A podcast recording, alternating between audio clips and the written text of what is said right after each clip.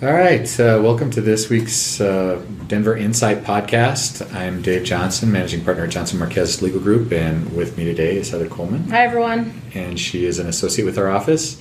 Today's uh, topic is damned if you do and damned if you don't um, religion and family law cases. Uh, we were talking a little bit about this before we turned on the camera.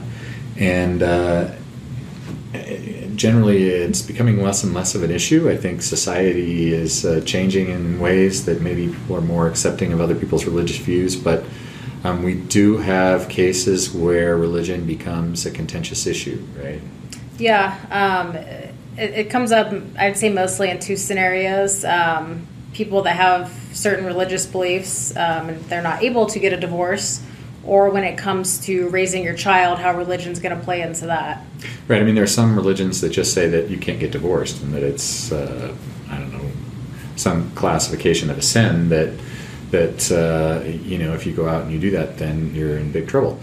Um, but there are there are alternatives in the law for separating out property and things like that, right? Even mm-hmm. even if your religion says you can't get divorced. Yeah. So um, if you are unable to get uh, you know officially divorced for religious reasons, um, you do have the option of getting a legal separation instead, which um, you know essentially you're going to go through the same process as a divorce, but the end result is that you're not divorced; you're legally separated. Right, and I actually have a, a friend whose father did that. Um, he, his family was very religious, and uh, he's a big time lawyer in California. And he, his lawyer prohibited him from uh, getting a divorce, and so he got a legal separation, and it lasted I think you know by this point it's probably 30 or 40 years that they've been uh, he and um, his wife have been legally separated, um, and that's actually one of the more common reasons for getting a legal separation versus a divorce, right? Yeah, and I mean, there's not there's not many reasons that people would want a legal separation over a divorce. Um, I mean, the primary re- region, reason is religious reasons. Um, also, sometimes people might want a legal separation in order to stay on their spouse's health insurance. I'd say those are the two most common scenarios. I think there's a lot of misconceptions surrounding legal separation. A lot of people see it as, you know, well, can't we just get legally separated? Like, I'm not sure if I want a divorce. Um, that's not really a good reason to get a legal separation. I'd say it's more so if you want or need to stay married. Yeah, I mean, a lot of people think of it as a, as a, a legal separation as a half step toward getting a divorce. I mean, mm-hmm. it's kind of like, well, I'm not quite ready for divorce yet, so we'll do the legal separation and then maybe we'll see. Um, that's really not how it works. I mean, the most common uses of, of a legal separation are religion and um, usually some sort of financial reason, whether right. it's health insurance or debt or something like that, that we need to separate the estate. Um, but religion can come into a divorce or a family law case in other ways too. For example, like in parenting time disputes, right?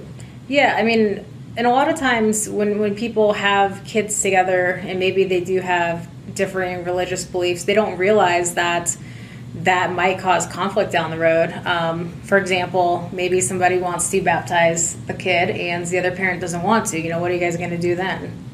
Yeah, I've, I've actually uh, seen this case where um, one of the parents is just hell bent, no pun intended, on getting uh, a baptism done, and the other parent just does not want it to ha- happen. Um, and they actually have to go to they had to go to court, and the judge had to decide.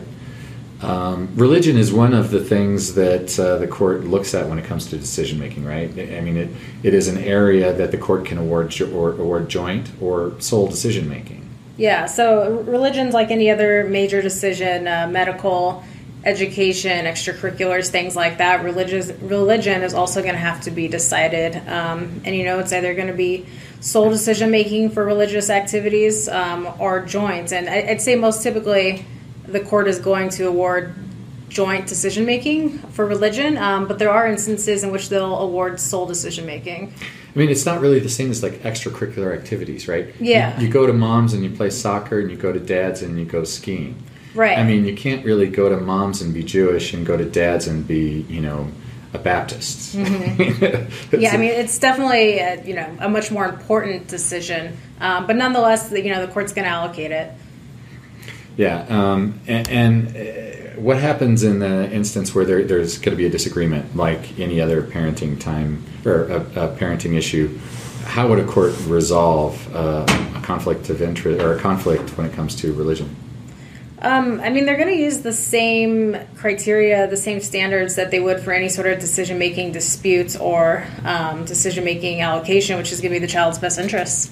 Um, you know, if you guys are able to agree on religious decisions together and, um, you know, you're not going to necessarily oppose your child being raised, you know, Baptist and maybe you're non non denominational um, you know, and the court finds that's in the best interest of the child, they're going to award joint decision making. Um, but you know, if, if that's not possible, it then it's possible that one parent may have sole decision making for religion.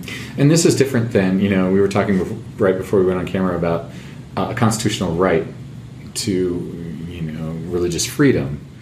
Uh, that may, may apply to the parents, but in this situation where the court has to decide how to bring up the child, it really isn't the parents' rights that are being impacted when it comes to freedom of religion. It's the child's rights, right? Right. So the court certainly doesn't have any jurisdiction to say, um, no, sorry, uh, you can't practice the Jewish Jewish faith anymore. Um, uh, you know that would be absurd. It's your constitutional right to practice whatever religion you want, but in terms of how your child is going to be raised. Um, once you have given the court jurisdiction to make these decisions over your child, religion is going to be a part of it. Right. And, uh, you know, there, uh, this just kind of dawned on me sitting here uh, thinking about it that uh, sometimes religions can provide support through the divorce, right? Mm-hmm.